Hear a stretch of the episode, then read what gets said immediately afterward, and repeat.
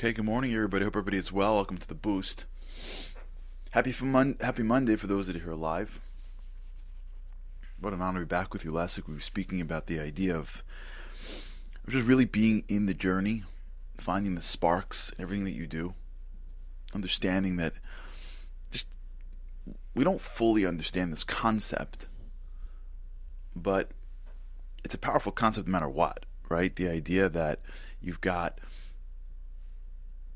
in everything in our lives some spiritual depth if you can look towards it, look through the physical. The thing that's in front of you seems like it's mundane, but it's only mundane because we've determined that it's mundane.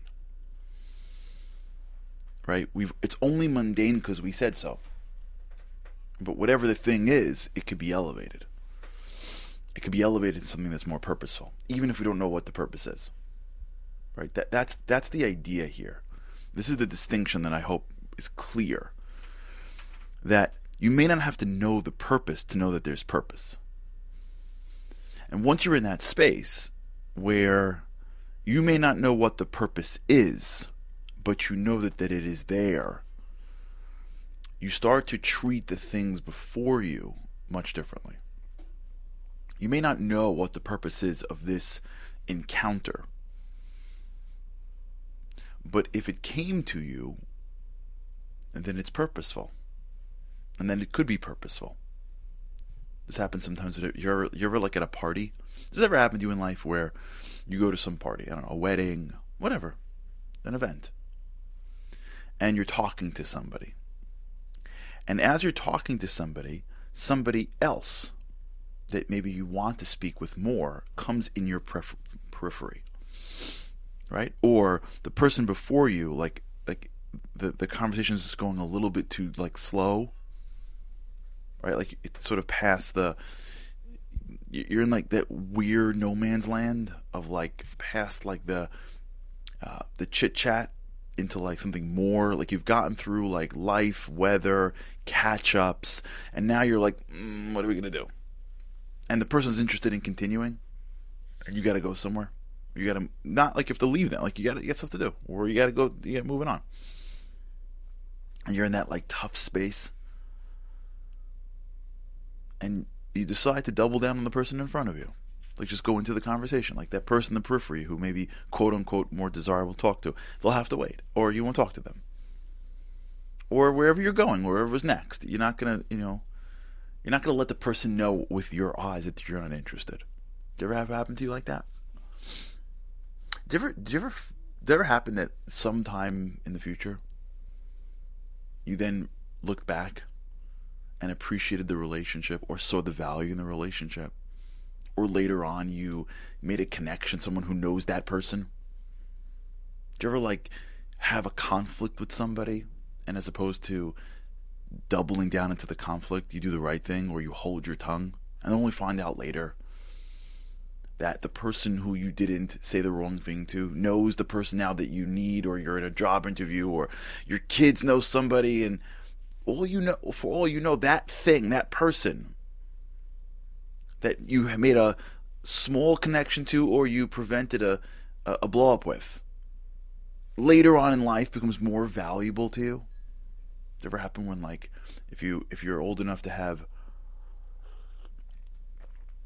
young people that maybe you were nice to or took care of or did something for or mentored or whatever it is now that person is in a position to help your family member your your child your nephew your niece. You're like him? Or when you were younger and your friends from growing up now they have children that are now in positions. You know what I'm talking about? That ever happened where like the situation at the moment was not fully recognizable to how important it is to you into the future, and then when you're in the future, you, it hits you and go, and you have that thought of like, oh my gosh, I'm so happy I was nice to that person.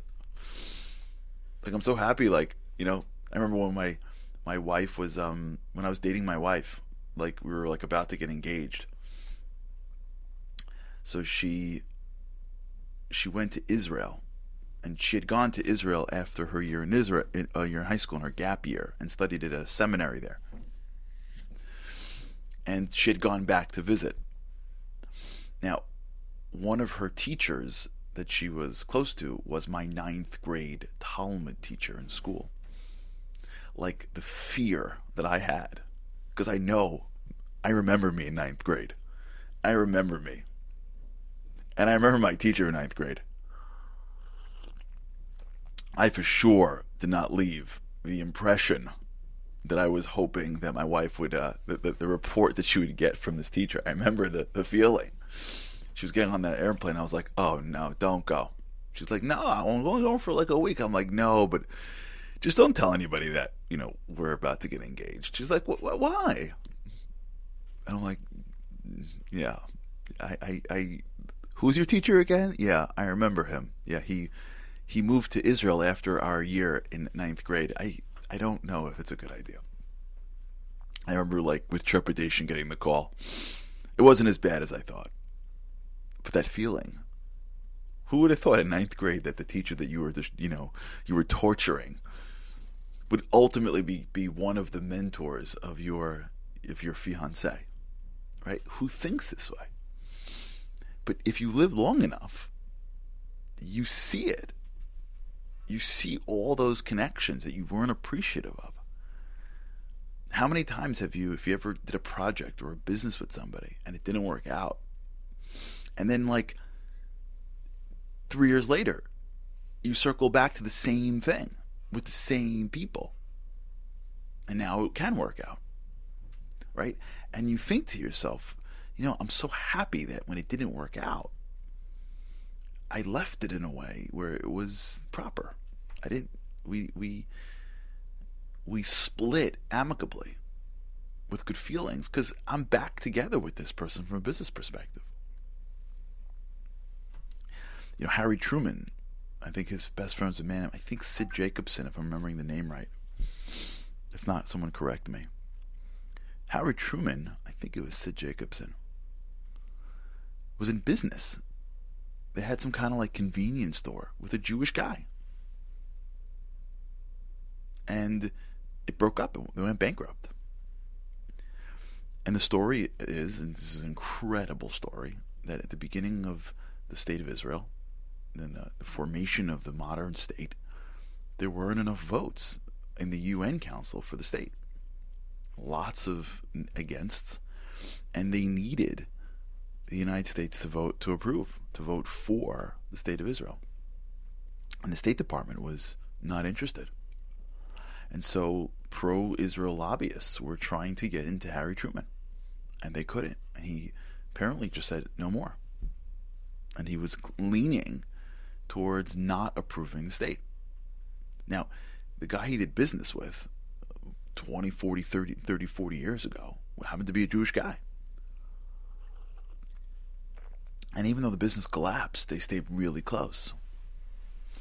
And they these the, the, the Israel delegation went to see this guy and said, "Can you get us in to see Harry, the Harry Truman, the first president of Israel was in town." and we want him to just meet him. And the story goes that I think Sid Jacobson goes into the White House. Of course, he's he's welcome. He's Harry's close friend, and says, "If your hero were here, would I, would and you want to meet meet with him, would I?" And he said, "Of course, we're best friends." He said, "Well, my hero's here. He's the president of Israel. He's my hero. The state means a lot to me. You're not even taking the meeting." And Harry Truman famously looked out the window in the Oval Office and said, Fine, I'll meet him. And they met. And two hours later, Harry Truman emerged from the meeting and said, There's no way we're not back in the state of Israel. And pushed the State Department to, to approve, and the rest is history. I mean, there's a million more details, but that's the idea. You think Sid Jacobson would have thought in a million years that his business partner in a failed business in the middle of nowhere would ultimately be the connection that he needed? to be one of the the messengers, one of the, the people involved in the formation of the state of Israel? You crazy? No way. But that's how it works. Everything has purpose. Everything has purpose, even if we don't know the purpose. And when every relationship has purpose, then you don't have to know why there's purpose to your relationship to know that there is purpose in your relationship. And when you look at people from the perspective of this, there's a purpose to this relationship. I don't know it. I may never know it. But it's there. It's for sure there. They didn't come into my life because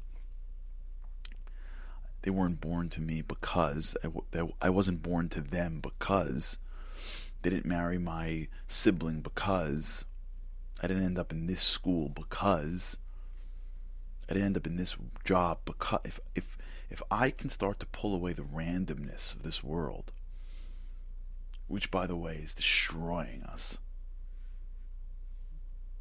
We'll talk about this maybe in another show. How this buy in to randomness is really the underlying cause of a lot of our unhappiness. And you're seeing a society that has bought in lock, stock, and barrel randomness, and you're seeing a lot of unhappy people. Because purpose is how we live our lives. Purpose, meaning, logotherapy. Ask Viktor Frankl. I don't have to know what the purpose is to know what this purpose. And if you've lived, you've seen this. But it just becomes invisible again when the next time you see somebody. But if we just can put the pieces together, and well, wait, wait a second, why do I gotta get 10 examples of how the person in front of me is the most important person in the world? Who knows what that means? Who knows how that'll play out? Let me just stay in this conversation. This has purpose. You think this way, and everything you do in life, you treat the things that you do in life much differently. All right, we'll talk about this. All right, everybody, have a great day. And with the help of God, I look forward to seeing you tomorrow. Have a great day.